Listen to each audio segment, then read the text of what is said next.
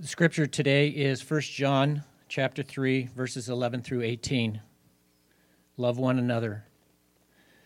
For this is the message that I have heard that you have heard from the beginning that we should love one another. We should not be like Cain, who was of the evil one and murdered his brother. And why did he murder him? Because his own deeds were evil and his brother's righteous. Do not be surprised, brothers, that the world hates you. We know that we have passed out of death into life because we love the brothers. Whoever does not love abides in death. Everyone who hates his brother is a murderer, and you know that no murderer has eternal life abiding in him. By this we know love, and that he laid down his life for us, and we ought to lay down our lives for the brothers.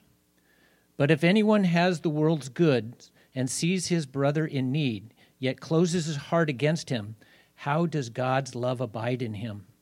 Little children, let us not love in the world, word or talk, but in deed and in truth. This is the word of the Lord.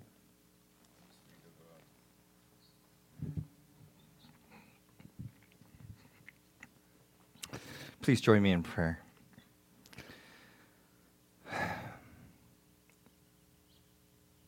Father, may we come to you expectantly to hear what we may need to hear. Only you know, and you know our hearts. You know what we need. You know where we are. So I invite the Holy Spirit to allow uh, you to speak through me, that your truth, your glory, your honor would be proclaimed. And Lord, uh, continue to guide us as your children as we become more and more like your Son, not just in word, as we just heard, but also in deed. May you saturate every single part of our lives that we surrender it all to you. In Jesus' name we pray. Amen. So I need to readjust because usually for the past few weeks I've been looking at this lens. So I'm going to look at real people. And uh, it's always interesting to see faces because uh, Billy Park's family and my family, they're tired of my jokes, so they don't respond to anything I say, like funny. And so it's, it's good to see other reactions. But I do want to say a quick shout out. Thanks to the Park family for leading us with praise for throughout this whole year of pandemic. Can we just give them thanks? And then this morning, all this setup took about 15 people. So all of you who came to serve, thank you so much for setting this up. And thank you, God, for holding back any rain. so let's go into this. I got this from a blog post from a pastor in Ohio. His name is Wayne Presnell. And the blog is they asked four children ages four to eight, what does love mean? What does love mean? And these are some of their answers. Rebecca, age eight, when my grandmother got arthritis, she couldn't bend over and paint her toenails anymore. So my grandfather does it for her all the time, even when his hands got arthritis too. That's love. Chrissy, age six, love is when you go out to eat and give somebody most of your french fries without making them give you any of theirs. Uh, Danny, age seven. Love is when mommy makes coffee for my daddy and she takes a sip before giving it to him to make sure the taste is okay. That's nice. Uh, Chris, age seven. Love is when mommy sees daddy smelly and sweaty and still says he is handsomer than Brad Pitt. Uh, Jessica, age eight, says, You really shouldn't say I love you unless you mean it. But if you mean it, you should say it a lot. People forget. And lastly, Noel age seven, she writes, um, no, love is when you tell a guy you like his shirt, then he wears it every day. 1 John chapter 3 verse 11 says this, "For this is the message that you have heard from the beginning, that we should love one another." Can we just say it quietly together? That we should love one another. And so that's the message that John is saying. If you're going to take away anything from my letter to you, take this. We should love one another. And so, who's the we? He's talking about the church. But is it exclusively limited to the church? No, it's, it's, it overflows into your neighbors and enemies and people. And so, the trademark trait that God smacks the church with is not a cross necklace, it's not where you go Sunday mornings, it's not having, you know, going through Sunday school and VBS, but it's that Christ's love saturates your core and it exudes out of everything we do as a church. So, can you imagine if the neighbors, this is our goal actually, that they look at this church and say, What a loving, genuinely caring church. And so, this is our, our heart. This is what John is saying. And so, the only way we do that is how do we generate that love? The only way we do that is to go back into the gospel of Jesus Christ. It's go back into the person of Christ and his love, and we dispense that love. So, 1 John chapter 3, verse 11, 24, 11, we, we have these words, two examples. And the two examples we're given are kicked off by verse 12. He says, We should not be like Cain, who was of the evil one and murdered his brother. So the first example John's giving is Cain. And he says, Why did he murder him? Because his own deeds were evil and his brother's righteous. So you would think after reading that, the two examples that John is leading us into are Cain and Abel. But as we read through it, it's actually Cain and Jesus. So John's going to give us an example of two people who show the polar opposite of what love is. And the story of Cain, really, if you summarize it, isn't it isn't this the story? The story of Cain is that you can actually be a family member and despise and loathe and hate one another to murder. The story of Cain is that you could be blood related. They say blood is thicker than anything else. No. But Cain, the first murder, was a sibling in the history. And so, why is John giving us this? He's saying, in the church, your family, but let's not be naive. In the church, there is so much hate, jealousy, loathing in our congregation. So, why Cain? And I, as I was assessing, why, what is John's point with Cain? Why did Cain hate so much? And this may be simplistic, but for me, it's this simple. Cain never allowed God's love to penetrate You've heard that saying. Uh, I, th- I think if you're over 20, you, you must have learned this now. We can't give what we don't have. I, I don't think it's universally 100% true, but for the most part, you can't give to others what you don't have. So whether it's parenting, if you want to teach good character, if you have terrible character, you tell your children, you know, it's okay to, you know, you know, don't don't lie, don't cheat, but they see us lying, cheating. You can't give to them, impart to them what we don't have. We can't impart to others love when we don't understand love. And so, at the same time that Cain was not giving God worship and sacrifice properly, and he knew it, he was actually jealous that Abel was doing it properly. So, Cain didn't want to give God worship, but at the same time, he saw Abel doing it well and, and was jealous. So, he knew he wasn't doing right. Bitterness raged. And you remember the story God came to him and said, Hey, Sin is crouching at your door. You better master it. In the very next chapter, Cain kills Abel. So God offers love and grace to Cain. Cain just wouldn't receive it. See, worship is a response of God's grace. We're worshiping here not because you have to. If you were taught in the beginning, you better go to church, that's proper because when you're little, your parents teach you that. When you become adults, worship is the response we do, we give. We joyfully go to church to worship because of what God has given to us in His grace and love. We, we praise Him. And so, if you are adult an adult and you worship out of that obligation because my parents told me to, you're probably going to be like Cain. but if God's love grabs you and you understand what He has done for you, there's no pandemic's going to keep us from worshiping. Amen? This is what we do. This is who we are. And Cain couldn't let God's love soak him, and he couldn't impart that because he loved his, himself too much. Verse 13 and 15, so this is John's point. Do not be surprised, brothers, that the world hates you. So he's speaking, switching it around. Whoever does not love abides in death. Everyone who hates his brother is a murderer not like a murderer. Anyone who hates his brother is a murderer. And you know that no murderer has eternal life abiding in him. So hatred is associated with death, murder, and no eternal life. And so, i.e., it is contradictory to be a Christian following Christ and hold to any form of hatred.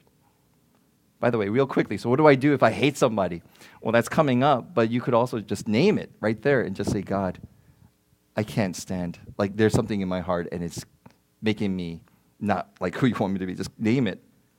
So we do get a great answer. John continues, verse 14. We know that we have passed out of death into life. Here we go. Here's what sets us apart, right? Here's we know that we have passed from death into life. Why? Because you know the Ten Commandments. You went to summer school, you went to VBS, you went to church, you were baptized. No, he doesn't say that, right? You know that we have passed out of death into life because we love the brothers. There is love overflowing in you. This is how we know we are different. Something should be different, and it would be different if Christ takes a hold of us. Here's the book recommendation for this week. Uh, Bob, uh, Bob Goff wrote a book called Love Does. This is not a top 10, but it's like a top 50 book. Great book to read about what does love look like. And in it, he says this Jesus told the people he was with that it's not enough to just look like you love God. Church people, we need to hear this. Ready? He told the people he was with that it's not enough to just look like you love God. He said we know the extent of our love for God by how well we loved people. Take a moment to soak that in. Do people know you, or do you identify yourself as a Christian by how you look or by how you act and treat others? Do you always look for the ways that you could serve? Do you always look for the consideration of others? Do you always ask yourself, I wonder how so and so's doing? Or is it always about, how come I'm not getting any phone calls? How come the church didn't do this for me? How come the church changed this? And so for the Christians, the wake up call John, Bob Goff is saying is do people know you are His by how you live towards others? Not by what you show, not by a title, not by a Bible. Not, I don't care if you memorize the whole Bible. Even the devil memorized the whole Bible. It's how we treat others. So the ultimate verification that we're in God's family is that our names are not written in a membership book in the office, but it's this love we have for God and how we exhibit that to one another. And so, gosh, I want our church to be the, be the church that gets this. I want every church to get it, but they have their own messes. But here, I am so, like, we have limited bubble of energy and power. And how awesome would it be if we use all of that for just blessing this neighborhood and community and being a symbol of God's love. And so the perfect model of love is introduced. How do we do this? Uh, and before I go, we go into it, uh, we need to be careful here. You can flippant, flippantly say that Beatles song. You guys know the Beatles song? All you need is, all you need is love. And I was like, that's cute, that's beautiful, but but you got to be careful how you say that, right? because the commentary made a really good point from uh, IVP. Let me read it to you. To tell the woman or child who is being abused that they are manifesting self giving or sacrificial love by being in that position all the time is bad advice and poor theology. That's not love. Sacrificial love that models itself after Jesus' example does not enable the destructive behavior of others, but encourages them in actions that lead to love and life and to healing and wholeness. In other words, love is not just being kind to an abuser, to an addict, and enabling that destructive behavior. Love goes beyond that. It, it, it suffers, it costs to lead all people to a better life and to better living. And so when God gives us an example, this is the example he gives us in verse 16. Just in case you need to know what love looks like, This is the actual love God is saying I'm talking about. And so if you have your Bible, verse 16, please underline it, highlight it, memorize it. What then is the love of God? By this we know love. I love when the Bible sets it up like that. I, we don't need to be scholars. He's going to give us the answer. What does love look like? And this is really easy because this is 1 John 3:16, not John 3:16. By this we know love, that he laid down his life for us, and we ought to lay down our lives for the brothers. I think condescending love is I'll help you out when I can. God's love is whatever it takes, if you need it, I'm here for you. This kind of arrogant control love is like, they look like they need help. Let me, let me be a nice guy and help them. Let me, be a, let me help out with the you know, program here and there. They, they look like they're hurting. That's not love. That's arrogance. This love is laying down ourselves. So there's no, there's no mysterious language here. As Christ laid his life for us, what is a church? We are people who are willingly laying ourselves down for others. Jesus is both the example of this love and God's revelation of his love for us. This changes us, this transforms us. You know, I mean, what makes our religion different from any other religion? Be good, do unto others. Every three other major religions have that. Do unto others as you would have them do unto you. Here's what sets us apart. Our God doesn't demand from us. He offers all of himself for us and dies. And then he's inviting us, as I loved you, would you love others? Who wants to say no to that? Who, who wants to go to church and say, Thanks, Jesus, but this is my turn now. I want to really do life the way I want. And so, this is the repentance that we need to have. And so, in your bulletin, I, I just want to break out, there's, there could be 10, but I just broke out five characteristics of this love, 1 John 3.16. And so just to drill it home, just to kind of measure what does my love look like? What does my love for my neighbors look like? What does my love for my family look like? What does my love for myself look like? So here it is, just five. If 1 John 3:16 is the measure, by this we know love that he laid down his life for us. The first is love is voluntary. It's voluntary. Jesus loved willingly. It wasn't obligatory. It was voluntary. It was joyfully. In other words, Jesus had a choice. Jesus had a choice. We saw him wrestling with that at Gethsemane. And you have a choice. Every moment, do I love this person?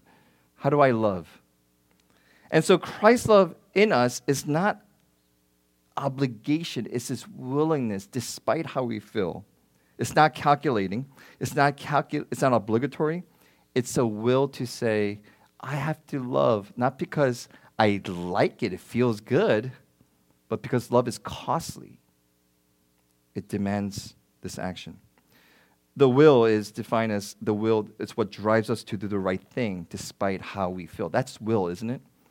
Uh, some of you don't like to get up at 6 o'clock to go to work, but it, the will drives you to do that. Love is if you do whatever feels right, you will never love properly. When you become parents, some of you young people, you'll learn that. It's love is despite how we feel at times.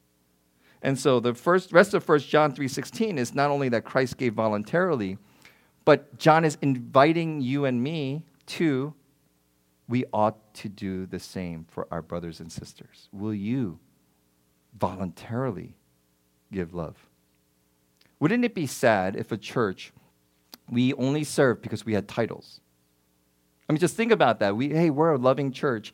That's great, but wouldn't it be better if once we become a member, we join together in partnership and we lay our lives down for one another and for our community? If we serve because of a title, that's not true serving. It's not voluntary. And so authentic Christianity is ready to carry this cross, ready to offer on the altar of Christ our comfort, our convenience, even our possessions sacrificially to say, whoever needs it, I'm ready to give it. Two, this 1 John 3:16 love is it's a life-giving love. By this we know love that he laid down his life for us. Why did Jesus lay down his life for us? Well, we heard of it in Isaiah 53:5. But he was pierced for our transgressions, he was crushed for our iniquities. Upon him was the chastisement that brought us peace. And get this, and with his wounds, we are healed. True love, it breathes life into the person you're showing love to. So, John 10 11, Jesus says, I am the good shepherd. What does a good shepherd do? I feed them, I water them. No, li- listen to Jesus' example. The good shepherd lays down his life for the sheep. It's revolutionary. We don't see this kind of love in the world. We don't see love as characterized by you die to yourself. So I want to give you an example from the Bob Goff book. So Bob Goff was in 11th grade, and he wanted to drop out of high school. So he tells his story. He goes to a leader named Randy, who was a young life uh, discipleship leader. And Randy took a, took a hold of him and, and cared for him. And Bob didn't really like Christianity all that much. But Bob was fed up with school. He wanted to quit and go climb Yosemite El Capitan. He says, I want to live my life as a rock climber in Yosemite. So, young people, right, we, we have these ambitions and dreams. We don't really think through it out sometimes. And so he goes to Randy to say, Hey, I'm going to Yosemite. And Randy looks at him puzzled and says, Wait a minute. He runs in, comes out with a backpack and a sleeping bag, and he says these words I'm with you. So Randy goes with Bob to Yosemite, and they have a adventure. They try to climb, and some things don't go well. And after a few weeks, Randy's, I mean, Bob is running out of money, and Randy's like, no matter what you want to do, climb the mountain or go home. Either way, I'm with you. So Bob finally came to his senses and realized, I'll finish school. Let's go home. Okay. So they've been camping this whole time. They come home. He drops off Randy. They go inside his house, and he sees birthday presents. He sees like a new toaster. So he's like, What? What? What is all this? And then a girl comes out, hugs Randy, honey, you're home. And it just occurred to Bob. Randy had just gotten married that weekend.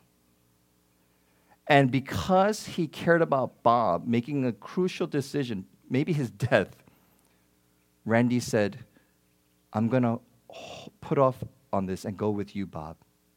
And his wife said, basically said, go. And Bob was shook and he realized love is costly. So, this is what Bob wrote in his book.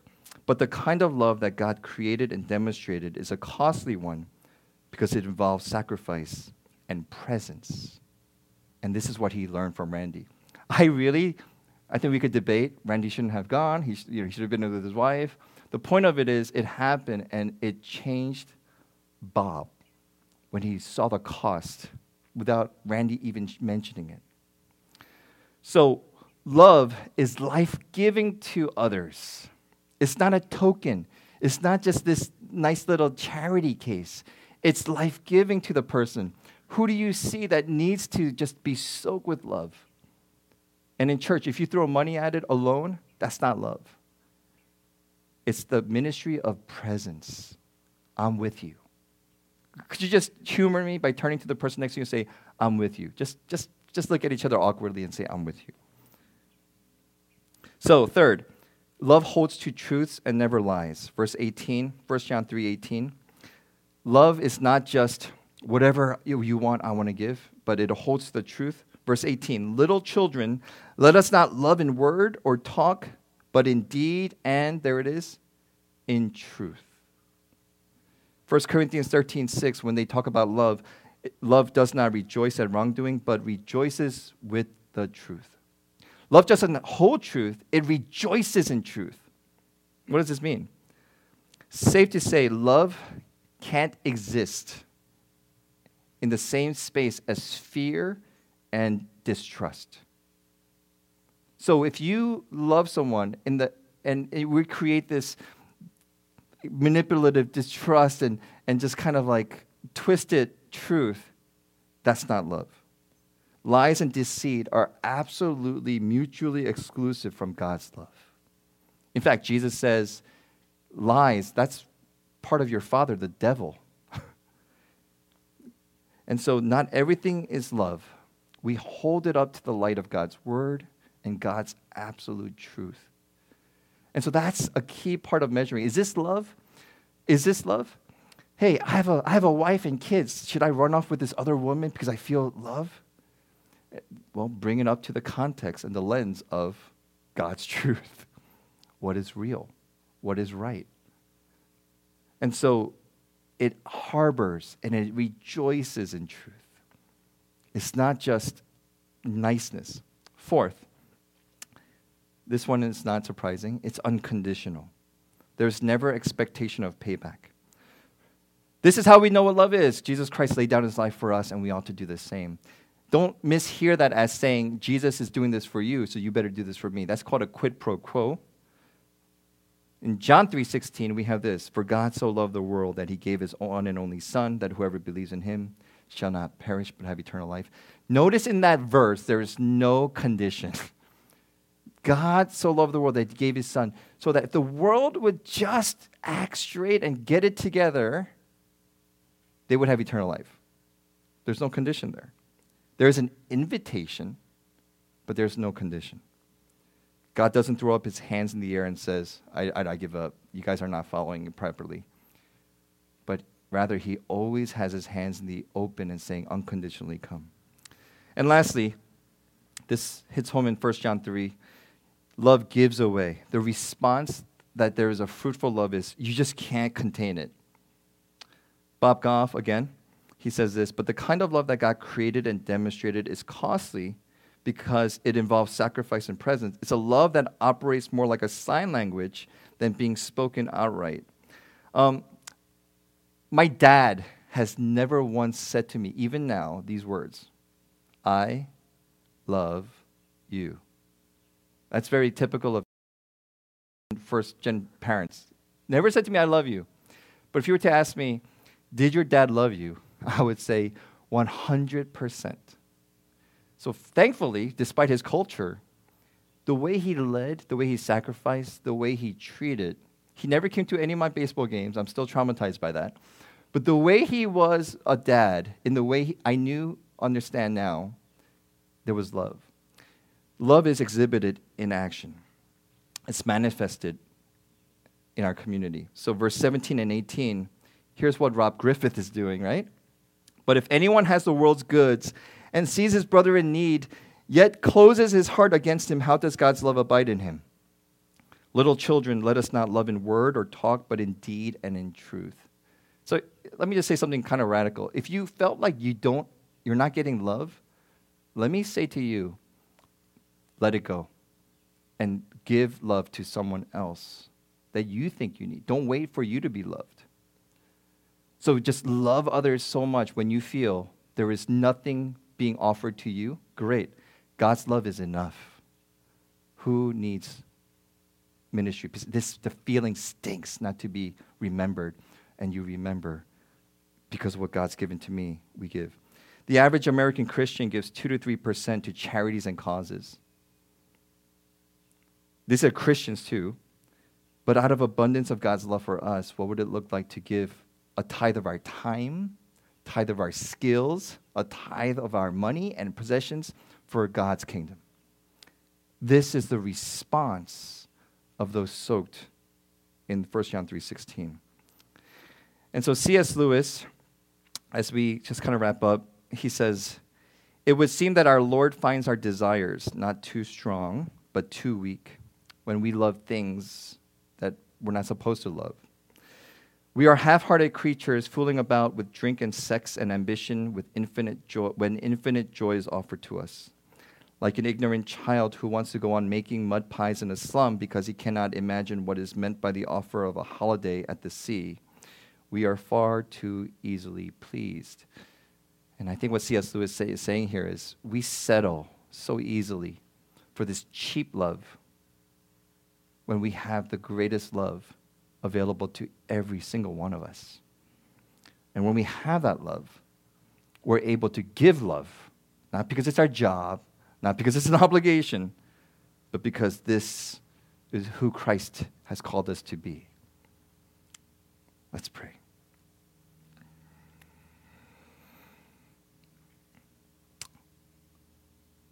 God, I love that saying to afflict the comfortable and to comfort the afflicted.